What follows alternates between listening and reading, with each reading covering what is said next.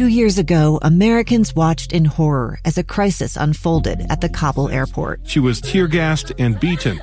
Images of thousands desperate to escape Taliban oppression filled our news feeds.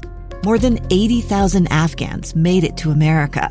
But the story didn't end there. It was very cold. There was no power, no heat. Who would help our newest neighbors? I'm Andrea Smardon. In Stranger Becomes Neighbor, you'll hear the stories of some remarkable refugees who left their homes and their dreams behind only to start over from zero. Their only possession was three blankets. And you'll meet Americans who stepped up to help them. You want me to come when you deliver your baby. What can one person do in the face of an international disaster decades in the making? That's Stranger Becomes Neighbor. Find us at kslpodcast.com, follow us on Apple Podcasts, or anywhere else you listen. Welcome into the It's Utah's World podcast. Tom Hackett, Steve Bartle, we're back with you guys. Sorry about last week. It was a bit chaotic. I was down south in Hurricane, Utah. Steve was busy up north and we could never get on the same page. But we're here this week. We apologize for last week. We uh, we will try and not let that happen again. But nonetheless, Nate Wade Subaru still around. They stuck with us despite the chaos, and they're a proud sponsor of this podcast. Without them, it wouldn't be possible. If you're in the market for a new car. Or you drive a current Subaru, call them. They may buy your current Subaru and get you into a new one for as much money as you are paying right now, or sometimes even less, believe it or not. It's 1207 South Main Street, Salt Lake City, Utah, just a few blocks from downtown. They're the oldest Subaru dealership in North America. To add to it, at S Bartle 247 is where you can find SteveUtone.com is where his work is also found. I'm at Tom Contacted or KSLSports.com. Steve, you have a puppy.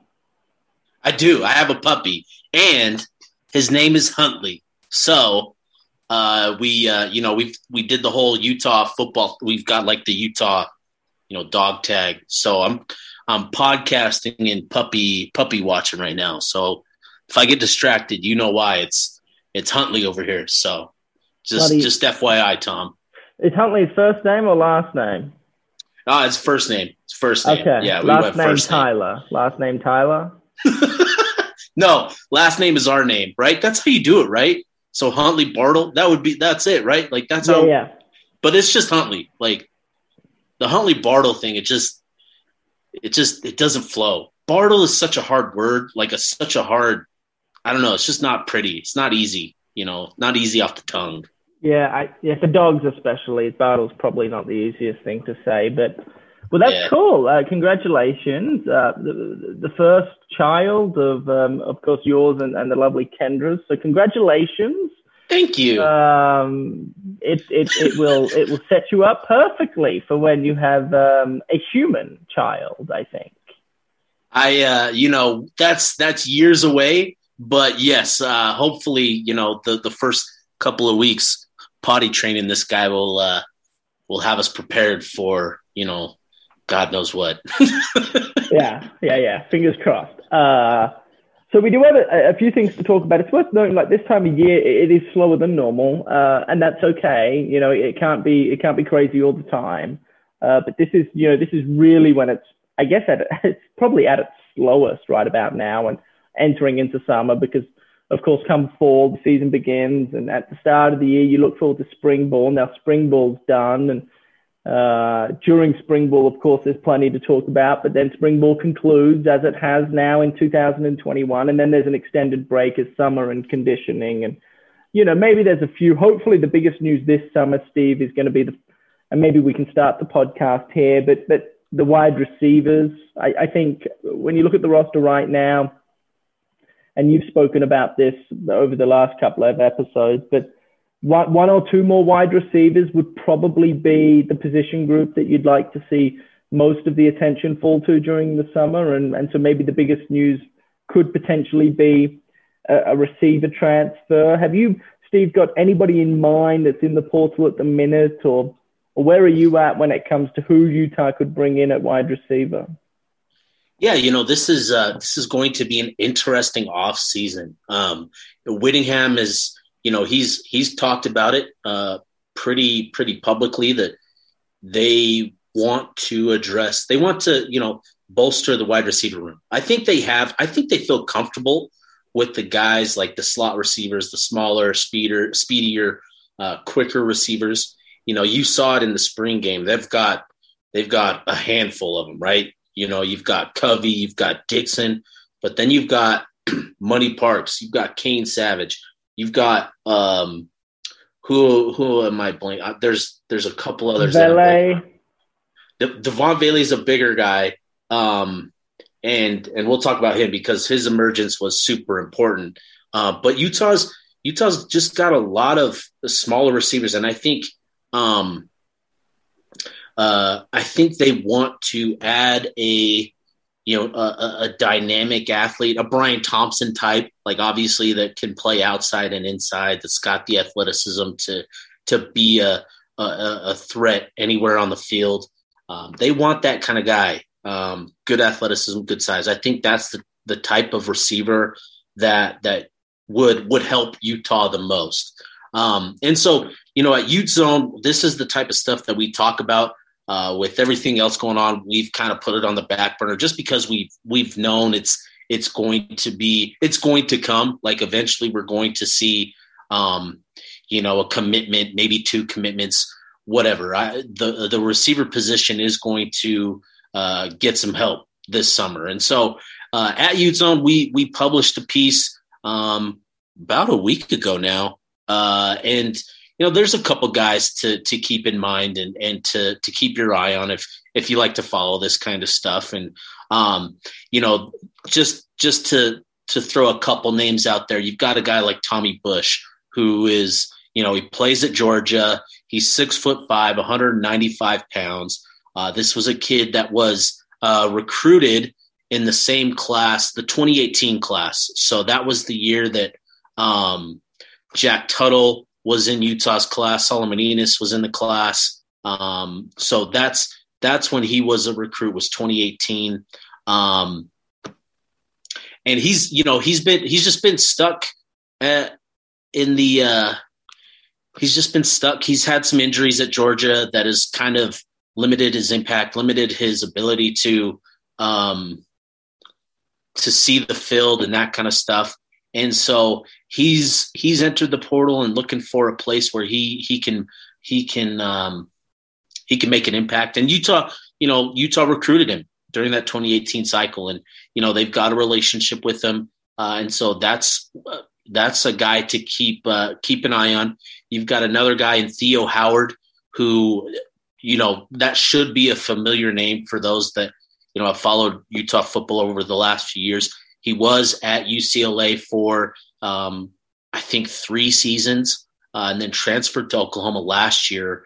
Suffered an injury, was kind of limited.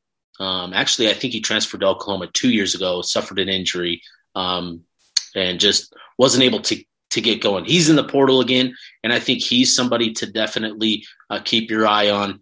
Uh, and then, you know, there are a couple others. And the nice thing about, shouldn't say the nice thing. The thing that we know about the transfer portal is that more and more guys are going to enter it, you know, in the days and, and weeks and months to come, uh, especially as spring camps wrap up and, um, and, and guys kind of figure out their standing on, on, on certain teams and that kind of thing. So, uh, but those are two names just to kind of throw out there. Uh, both would be welcomed additions to the wide receiver room, and I think would help Utah in, in you know, in, in a big way. They would provide, you know, some some athleticism, some playmaking ability, some some potential, and, and obviously, you know, in, in Tommy Bush's case, there are some concerns with his injury history and just his inability to to see the field and produce. So you you would be kind of taking a a leap of faith with a player like Tommy Bush. Um, but I think he's the type of talent that has you know has has kind of eluded Utah at the receiver position. Um, and so that's the type of talent that you can you can bring in through the transfer portal as a, a highly talented kid coming out of high school, kind of gets very has a chip on his shoulder, looking for a second chance, comes to Utah and, and can can kind of break out. So um, I think another position that you know we're going to have to follow closely is going to be the safety position. Um, Whittingham talked about this. I think I think he addressed it even with with Bill Riley uh, on on Bill Riley on the Bill Riley show. But uh, R.J. Hubert suffered uh, a pretty significant injury. Uh, it sounds like his season may be in question, maybe in doubt, even.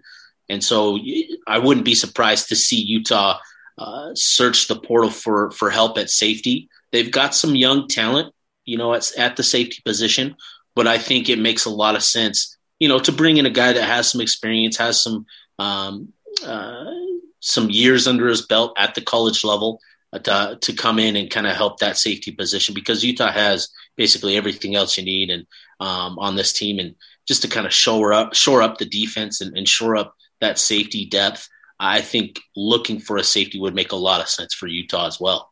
Yeah, well, it, it'll be fascinating and fun to kind of follow across the summer uh, as as the news surrounding Utah football kind of dwindles and dwindles. But but that sort of stuff could certainly help content for uh, for the fans. You know, keep them alive, if you will, throughout those those golfing seasons. But um, it's something to keep an eye on. I, I as you were talking, I was kind of thinking a few things here. Wide receivers.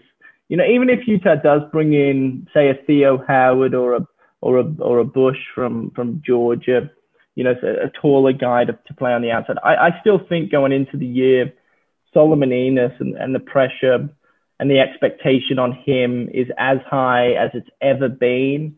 And Utah fans that are either for or against Solomon Enis will learn very quickly what this young man's all about. Uh, he is he is a highly talented player out of Arizona. He had some pretty big offers, um, Penn State being one of them.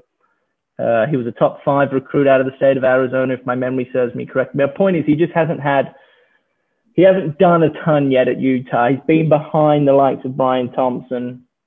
He's always struggled when it comes to trying to find targets. And look, it's not easy. Brant Kuithe, Britain Covey, Bryan Thompson when he was around uh, Jaylen Dixon when he's healthy. You know, there's a there's a there's a there's a number of other players out there that need the football just as much as he. But he, he's going to enter this year, even if they bring in somebody, in my opinion, anyway, is kind of the guy that that Utah looks for on the outside.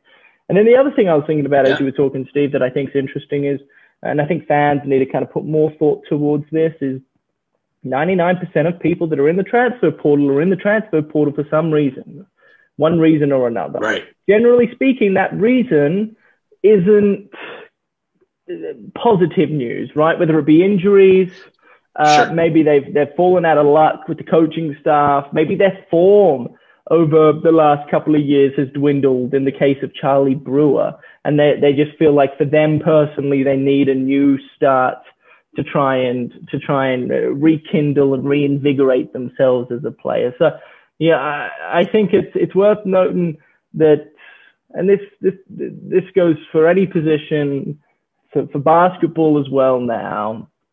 How, no matter how big a name somebody may be, like there's a there's generally a reason he's in the transfer portal, right. and the and the reason is generally not a great reason. So uh, I'm sure there's an there's outliers out there that are just despite happiness and trust with coaching staff and positive play. They feel like for whatever reason they need to move. Maybe it's family, being close to family, whatever the case may be. But for the most part, um, yeah, the transfer the transfer portal is always going to have risk associated, in yeah. my opinion. Um, no, that's that's a great that's a great point, Tom. Like I I think it's something where you know for those that that like to follow recruiting, you kind of get up caught up in in not necessarily the star ranking, but you know, 24/7 sports we have the the composite rating. And and I think a lot of people kind of get caught up in that and focusing too much on that and and kind of projecting what that player's impact would be um, you know when looking at guys in the transfer portal. Uh, that's a great point to bring up that there are reasons why guys enter the portal. And, you know, sometimes it's just they weren't, um, they didn't, you know, they, they didn't emerge. They didn't have a, you know, not necessarily that they didn't have an opportunity, but they did they didn't take advantage of an opportunity. Uh, they didn't move up the depth chart. Uh, there were, you know, it, it's important to ask why guys were in the portal. I think it's something that um, definitely needs to to be factored in uh, when when discussing guys in the transfer portal. And I think Utah, both in kind of what I'm I'm learning um, as I as I dive more into the basketball program with with Craig Smith. Um, you know, Utah does their homework. Um, the football program does their homework. Uh, they they you know like to talk to a lot of people associated with a certain kid, kind of get a feel for what he's like on and off the field. Um, so they they try to uh, limit as much uncertainty um, as possible. They they try to get as much information on each of these guys, basically doing like a background check on these guys, just to get a feel for what they're like. Just because you know there, like you said, there are reasons why guys enter the portal, and you know it's not just because you know they want to enjoy another five official visits as a recruit again. Uh, they, uh, you know, typically they're they're leaving for a reason and and and looking for a fresh start for a reason. So that's that's a great point, Tom. Yeah, no, well, thanks, Steve. I mean, the game of the game of football or sport in general, you know, we'll take football for example. The NFL draft is coming up, right? Maybe listeners of this podcast, maybe the NFL draft's already done by the time by the time you tune into this. But we're recording this on on Wednesday, April 28th, the day before the NFL draft is scheduled to take flight, and I was listening, I've been listening to radio anytime I drive to kind of see if I can hear anything about Zach Wilson because I'm fascinated to kind of see what happens with him. And by all reports, it sounds like he's kind of locked in to go number two to the New York Jets. And, uh, and of course that, that comes with a number of uh, expectation and responsibility. And we can kind of dive into that maybe in a few minutes, but, but I was, I was listening to the radio and I think it was Dan Patrick was saying, or he was interviewing somebody that, that's obviously been following the NFL and, and the draft for decades now. But 50% of first round picks aren't going to, they're not going to, they, they're not going to live up to expectation in the NFL. And that's kind of, it happens every year. 50% of first round picks will never live up to the expectation in the NFL. And it's just, it's mind blowing that even at that high level, when nowadays they have the, the ability to study every single snap from college.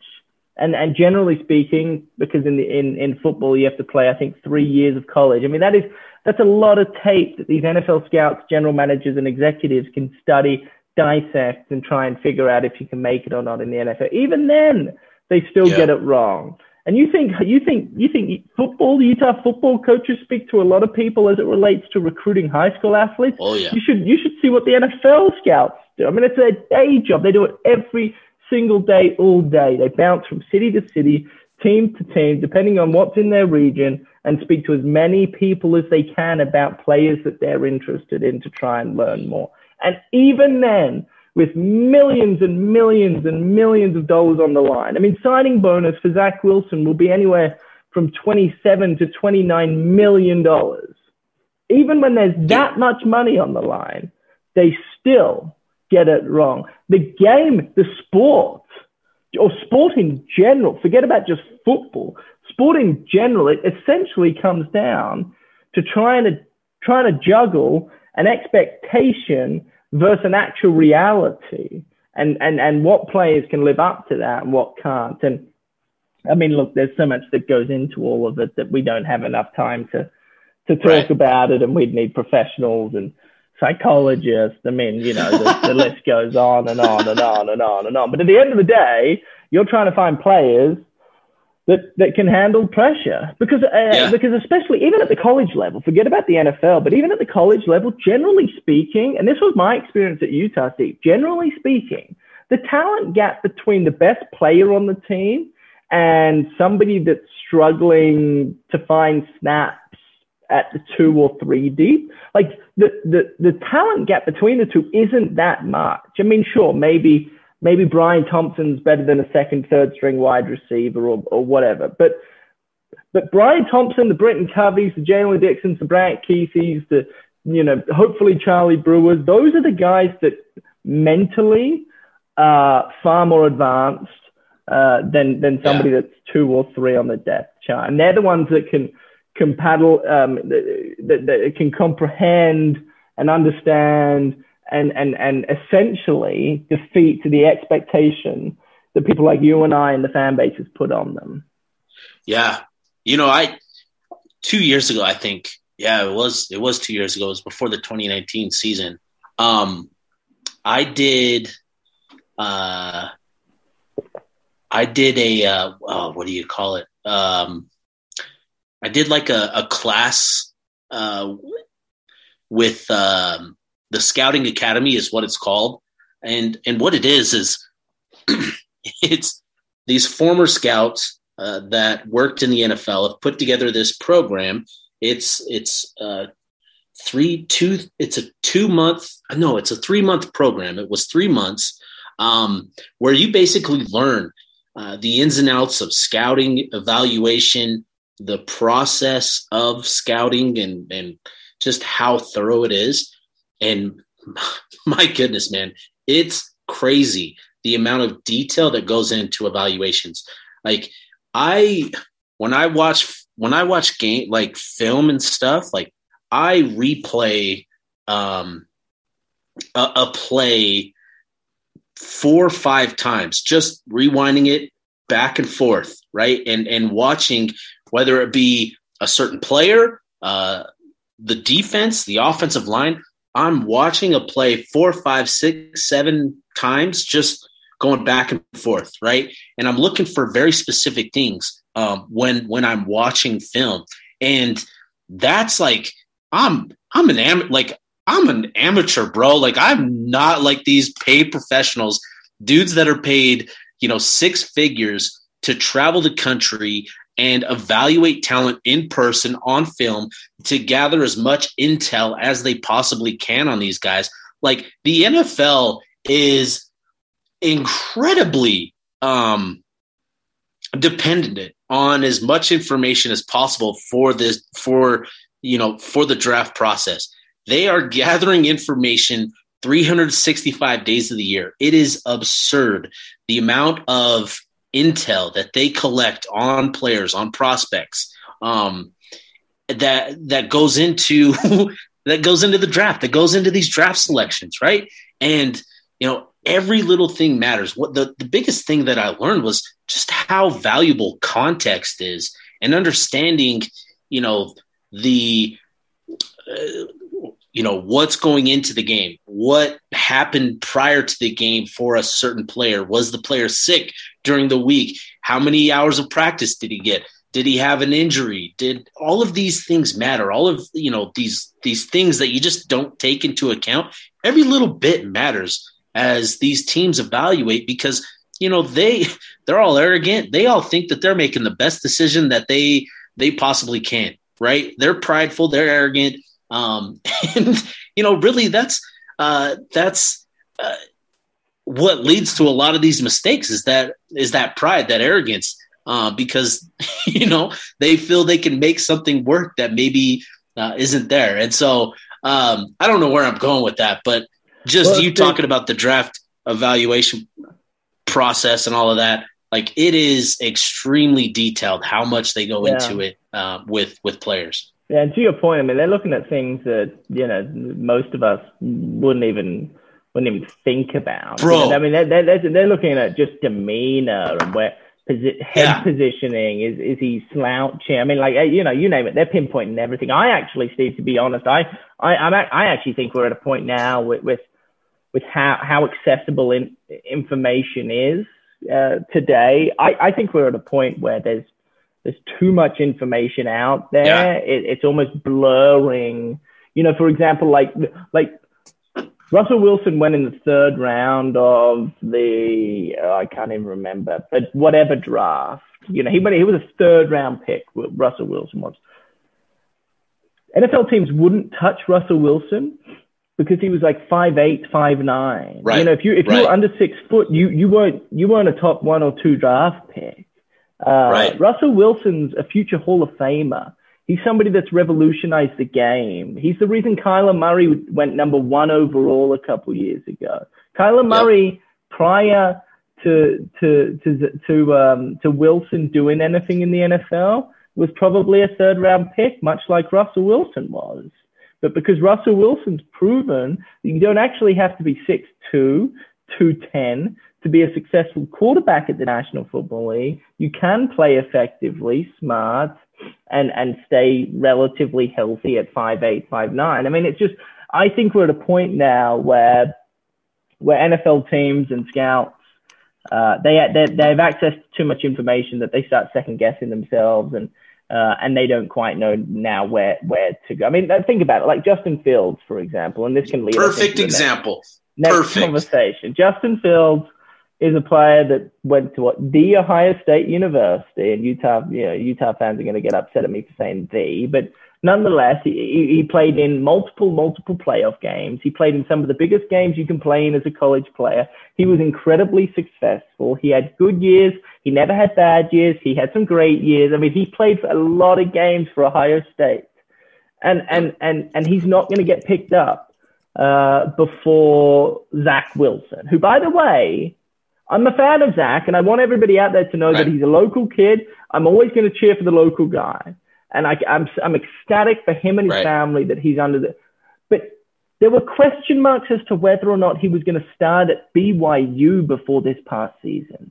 Right. He was in a battle to win the starting quarterback job less than six months ago.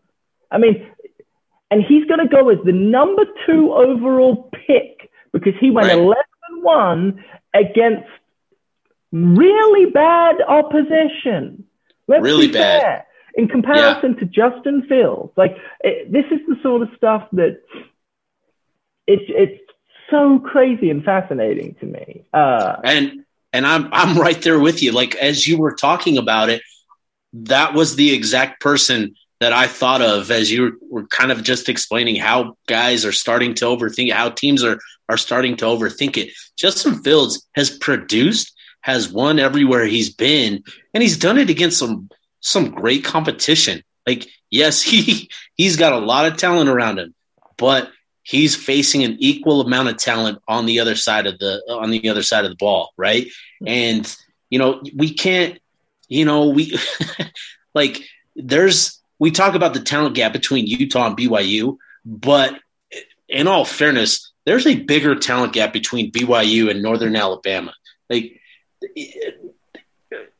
it's it's just you have to take everything into context. And, and Zach Wilson um, deserves a lot of credit for taking advantage of you know of, of what was given to him this season. You know, he simply just went out and and played played ball as at a high level against you know some some con- competition that was questionable. And if the new york jets value what they see on on film uh, more so than you know what they see on film with justin fields or trey lance then you know go ahead. Go ahead new york jets. There's a reason you continue to pick at the top of the draft each and every year uh, so you know go ahead do you new york but uh, zach wilson deserves a ton of credit because he's made himself a multimillionaire and the local kids, uh, you know, they deserve a, a, ton of credit for getting to that level.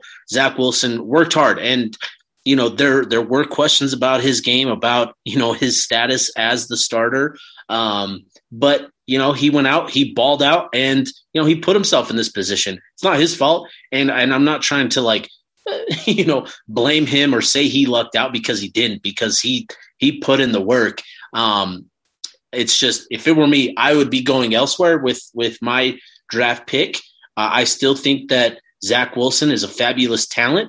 Uh, I just have some questions, uh, and it all comes back to the competition that he faced and and and all of that. So, but he's got some unreal talent. Uh, you know, I hope that it works out. The New York Jets have not been great uh, over the last few years, and you know, I'm kind of nervous for him in in that regard. But you know, we'll see.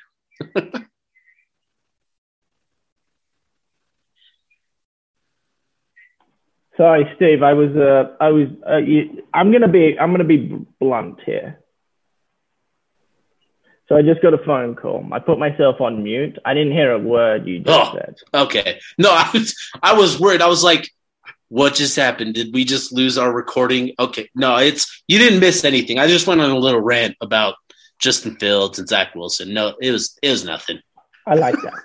I, I got a phone call from uh, from Guy Holiday. Oh, So, I, so, so normally, like if you if you're on a podcast and you know this, Steve, like your phone's next to you because you know, as journalists, as members of the media, like it's paramount that you have access to your Right. phone. So your phone's always on you or next to you, and so I'm sitting here and you're you're speaking, and I'm getting this phone call from Guy Holliday, and I'm like, I I probably shouldn't send him the voicemail. I should probably answer it. So I did, and. uh it was lovely to hear his voice because obviously it's been some Right. time. I'm, I'm, I'm, I'm, I'm hopeful to uh, to get him on the golf show this week. ooh, there you go. Yeah, so I, I've been speaking to Guy, and uh, and we may get him on the golf show. Obviously, he well, uh, he was down at BYU, and that's kind of the reason why I wanted to get him on. And of course, he's had experiences at Utah. You know why the golf show is so good is because, and you know this, and we'll have you on again, Steve, whenever Yes, you can make it. But we- yes. we, only play it. We only play a hole or two, right? We only play a hole or two, and then the the 16, 17 other holes we can talk about whatever. There are no Right. mics. That, that, that's the best part of the golf show because when you have people on, like I guarantee you, if I if I get Holliday, Guy Holliday on the show, I, I guarantee by the end of the round, I'll know every bit of dirt that happened at Utah football, and I may not be able to say any of it, but I'll stay credible. See, oh, and I don't give a rat's if the fans out there disagree with my takes. I know more than you. I may not know more than Steve, but I know more than bloody ball Oh in my West Valley goodness. because of the 16 holes I spent with Guy Holliday when he was ripping the janitor at Utah football because they claimed he did, you know, whatever the case may be. That'll be fun, be man. fun. That'll be fun. Yeah. Yeah, that'll be fun. Yes, yes, yes. It'll be fun. It'll be a ton of fun. So I apologize for not hearing your rant about. Here, okay, let's get back on track. Let's get back on. So, really quickly, really bluntly, in your opinion, does Zach Wilson live up to the expectation, assuming he goes number two to the New York Jets? Oh man, and I I feel bad because it's it's so dependent on where you go. I think unless you're a talent like Trevor Lawrence, where you just can overcome because you're an incredible talent, um, you know, a generational the, the type Jags, talent. the Jags, the Jags are still going to be okay offensively. I think they like the Jags still have some weapons to play with. The Jets, well, let me tell you about the Jets. Well, actually, I don't need to tell you much. Yeah, yeah. You uh, you got uh, you got you spent some time there. I forgot about that. But yeah, you think- spent some think- time there. I think the last two players out of the state of Utah to be on the on the the roster of the New York Jets was myself and Zach Wilson, Steve. Dude, So it's uh if you're listening, call me. I'll tell you all about my 24 hour pit stop in uh, Jersey. you know, it'll be interesting, and and I hope, um, I hope Robert Saleh is is the head coach that many think he can be. Um, I think that is going to be a huge determining factor in Zach Wilson's success because the track record has been you you know if you go to New York, uh, you play for the Jets, it's it's gonna be it's gonna be rough. It's uh, it's gonna be very difficult because I mean, look, recent history shows us like Sam Darnold. You know, you go back what four years now? Like he was, you know, he was Zach Wilson. He was the guy. he of. was Kind of. sure, sure, He threw he threw a lot of picks at USC. Sure. Sure. He yeah, especially that that final year, he didn't didn't improve from the previous year where he led USC to a Rose Bowl victory over Penn State. Didn't improve on on you know, I I get that. So maybe not the exact same, but still similar talent, you know. So uh and it did not go well. Did not go well for old Sam. And you know, that's that's difficult. So I I don't want to say like Zach isn't going to live up to expectations because I think everybody has the expectation that if you go to New York you're just going to fail. Like, trust me, I I will pull for Zach Wilson to to have success at New York. I do not want him to be another in, in a long line of failures because that's never fun. You don't want to be that guy. Um, but man, I don't know. He's got he's got history stacked up against him, and that's going to be tough. But I hope that Robert Saleh puts together a nice offense around him, and, and they can just let him be him.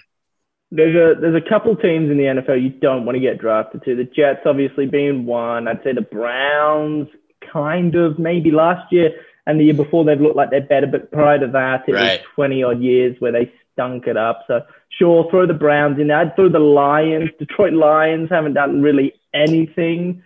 Even even back when they had Barry Sanders and Scotty Mitchell, who's now uh, with me over at KSL, you know, even then they they struggled a bit. They made playoffs, but they they never they never really anyway. So the Lions I'd throw in there. Who else would you throw in there, Steve? That Oh, you probably don't want to get drafted by. Um, I would have said I would have said Miami, but I I'm I we'll like see. that coach.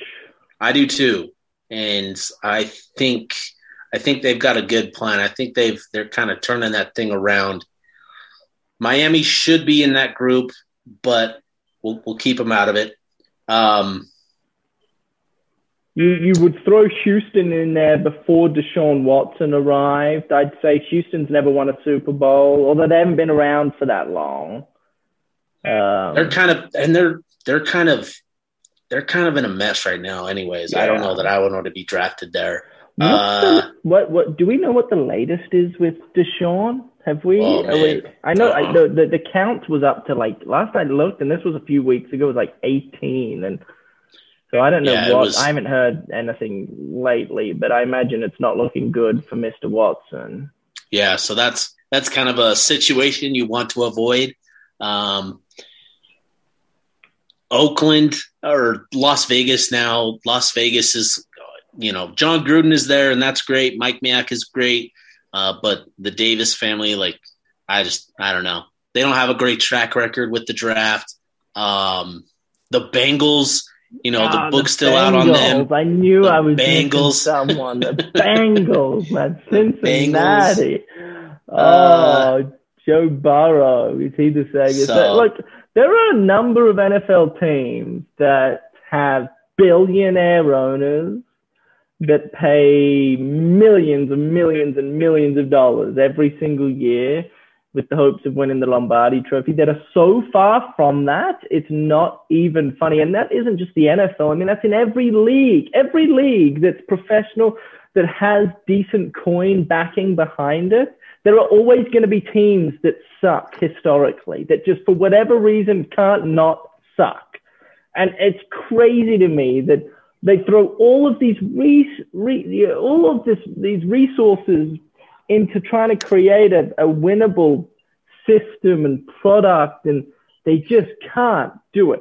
To answer the Zach Wilson question, if I was a betting man, I would not be betting that he lives up to expectation. Uh, not because I don't think he's good. I think he's really good.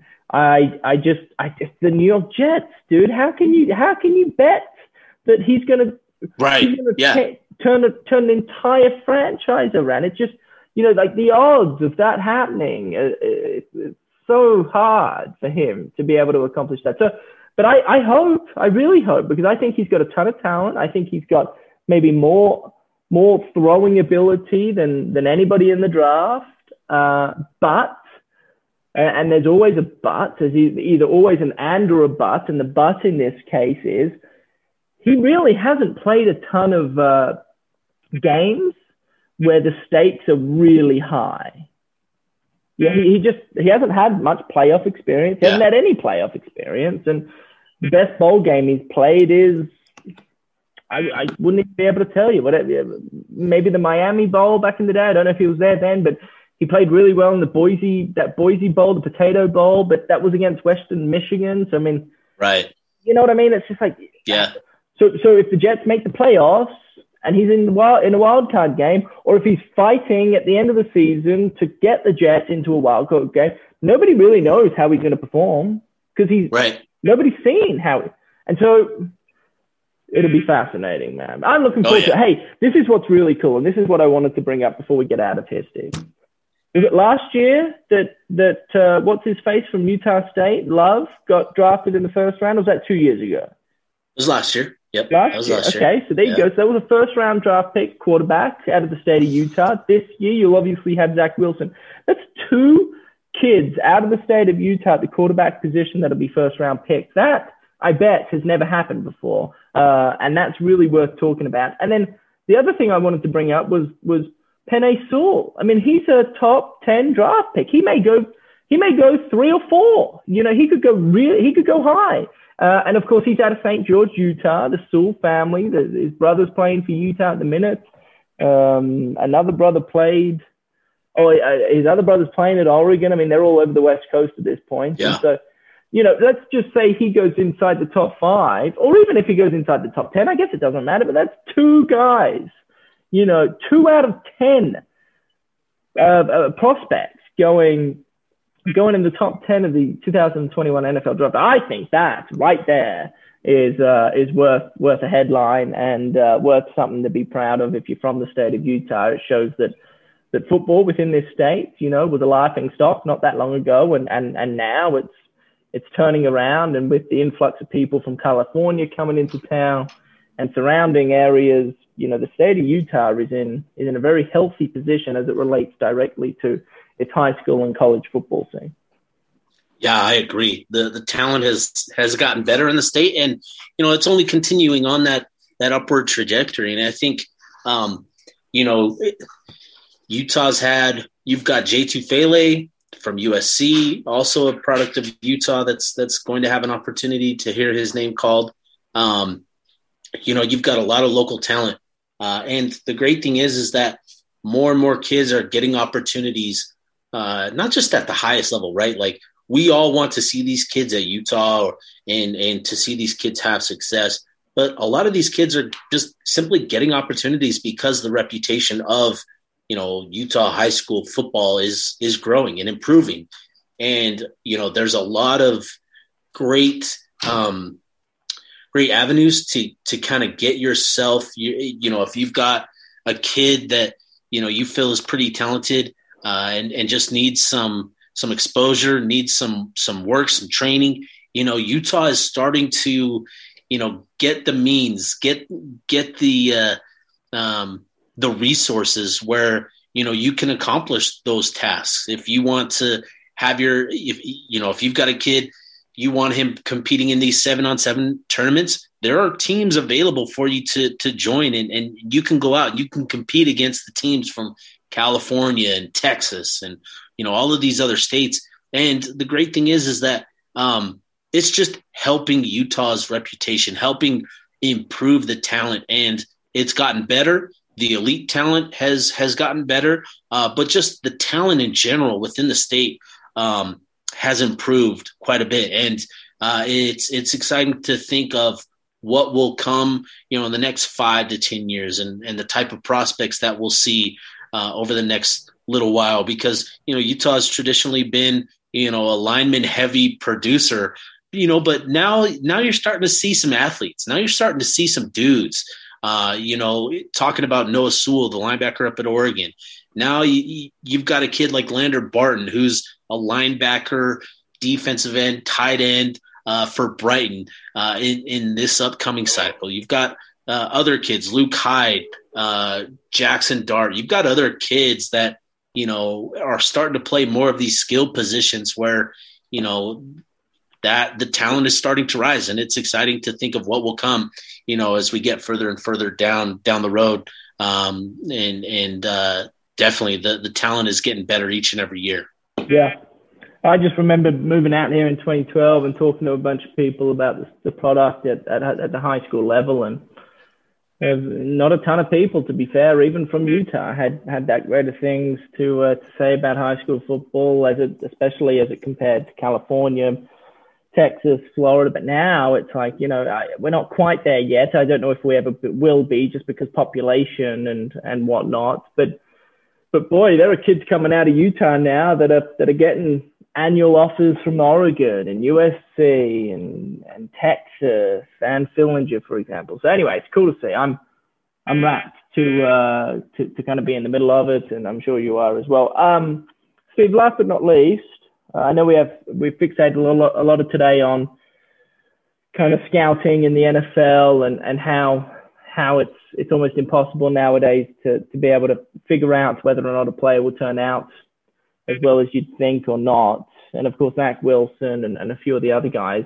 Utah could have had a few draft picks if, if, if a few of their kids decided to opt out and, and, and forgo their senior year and, and, and drafted uh, the, the linebacker, uh, for example, was, was certainly probably one of them. Uh, I'm brain farting on his name, but springs over. So I guess it doesn't matter anymore. But, uh, Who's that? Uh, who's who's number zero? What's his name? Oh my gosh, Devin Lloyd. Thank you, thank you. Gosh, I, I go to St. George for a week. I come back, I forget everybody's name. Devin Lloyd. He would probably go the highest. Utah. Will Utah have any pick this year? I I don't. I, I haven't heard much, yeah. or uh, I don't really see. Who who do you reckon? Who do you reckon may go for Utah, if anybody at all, Steve? Yeah, you know, it, it for for us Utah guys, like it sucks this draft because Utah won't have any draft eligible players, you know, this this year. But they definitely would have had a couple guys um, yeah. hear their names called um, this this weekend in the draft. Uh, Devin Lloyd, Brant Kuithe, Nick Ford. These are you know three guys that timeout. I I got to call a timeout. Timeout. Yeah, I just got Steve. I got to intrude for a second. Did Nick Ford really receive a second or third round grade? Third or fourth with the chance to improve to a second or third. Okay, let me rephrase that. Did Nick Ford really get a third or fourth round grade? Yeah. Yeah. Yeah, bro. Yeah. Bro. Good. Good Again. for him. I just Yeah Mm-hmm. why? Like, like, and I'm not trying to hate because I, I, again, going back to the whole Zach Wilson conversation, any kid out of a local school I'm cheering for. And, and obviously Nick Ford plays for my alma mater. I want Nick Ford to be a first round pick, but I'm also a realist. Like, I'm not an offensive lineman guru. Like, I don't study offensive line, but, but he's given up a few sacks in some pretty big games. Like, to me, I don't know. I Umana's better than than Ford in my opinion. Oh boy, I don't know about that. Um, no, like Nick Ford. So draft evaluation is is is a lot of fun because uh, we're having this debate about you know Zach Wilson, Justin Fields, who's accomplished more in their career, Justin Fields or, or Zach Wilson. It's Justin Fields by far. Like it's no question. What are people basing Zach Wilson's evaluation on? Traits, right? Traits specific arm throwing traits, right? Yeah. Like, and with Nick, that's it's the same thing. So sure, he's he's allowed a few sacks. A lot of them were just due to mental errors, miscommunications, that kind of thing, which can be coached up and fixed, right? When you're looking at at offensive linemen, what what does he have that we can't coach? He's an athlete, right? Like he's he's pretty nimble for 6'5", 315 pounds. He's he's pretty nimble. He can get out in space. He can change directions. You know, when you're battling like the Aaron Donald types, you got to be able to move and change directions, right? Yeah. And I think Nick Nick has, you know, he grew up playing wide receiver. He didn't grow into a lineman until his junior senior year in high school. You know, so he's got he's got some some nimble uh, some nimble feet uh, where he can he's he's a pretty good athlete, and so he's got these uncoachable traits. Um, and then you combine that with just his playing demeanor, his playing mentality, where he you know he enjoys um, playing tough, playing nasty, and, and and being physical. Those are things that you can't always coach out of guys, and he's got that. And so if you're if you're a coach, if you're a talent evaluator, you're thinking, okay, this guy has the has things that we can't coach. We can coach up his technique. We can coach up his understanding of, of assignments and understanding of you know how to combo block and how to reach and how to do these things the way we want him to. Um, those that's that's kind of the thing here. So yeah, like I absolutely believe Nick Ford got a third, fourth round grade because of those traits that he has um, and his projection. Getting him under a new coaching staff where he can kind of be coached the way that they want him to play. Yeah, absolutely. Nick Ford could could get a third, fourth round grade. Absolutely, Tom. Absolutely. Oh, I do apologize. I heard that and I was like, third or fourth round. I'm going, goodness gracious. That, I mean, like, I think he's a good player. I, uh, I don't think he's a bad player. I mean, my word, he plays for, he, he plays left tackle, left guard on, on Utah's starting five. I mean, like, you've got to be pretty good to, to accomplish just that alone. But third or fourth round, I mean, you're putting yourself in like the upper echelon of, yeah. You think about how many offensive linemen there are in the country playing college yeah. ball. You think about how good college ball players are, and then go third or fourth round. I mean, it just goes to show kind of Garett Bolles and how impressive he was. I mean, similar to, to Nick Ford in some way when it comes to athleticism. I'd still say maybe Garett Bolles is a little bit more athletic than, than I Nick, agree. but nonetheless, you know, Nick Ford, Oh, you're yeah. right. He's he's certainly very athletic for a man of his stature. So maybe it shouldn't surprise me, but but at first it, it kind of it shooketh me a little bit. Uh, I Sure. was like, goodness gracious, that's that's quite high. Anyway, um, so next year will be the year it seems. This year will be quiet. Yeah. Utah didn't even hold a pro day, uh, Right. so that should that should tell Utah fans kind of where you're at. So enjoy the first round. Enjoy uh, Zach Wilson if you're into that sort of stuff, or hate against him if you if you if you're into that too. And uh, hopefully we can all come to terms and agree and enjoy uh, Penny Saw because Penny's nice. He's done nothing wrong. Well, he kind of has. Uh, I don't know. Maybe Yeah. just Yeah, he don't watch kinda the has. draft then. Yeah, don't watch the draft, I guess. Uh, I will be because I like cheering for local guys. Sorry, I'm not an ass like the rest of you. But uh, anywho, uh, Steve at fbottle247 is his handle on Twitter, ubezone.com. You can get a seven day free trial. If you haven't signed up, check it out. If you like it, great. If you don't, no worries. Uh, no, no charge will be to be added to your account. KSLSports.com is where you can find me at Tom Can't Hack. It is on Twitter. Nate Wade Subaru is our sponsor. Steve, until next week, uh, go Utes, my man, and uh, we'll speak then. I'm Dave Cawley, investigative journalist and host of the podcast Cold. Don't miss Cold's new season 3, where I look into the unsolved disappearance of Sheree Warren, a woman last seen leaving her job at a Salt Lake City office in 1985. Police cast suspicion on Sheree's estranged husband and boyfriend, but never made any arrests or recovered Sheree's remains. Find Cold Season 3, The Search for Cherie, anywhere you get your podcasts.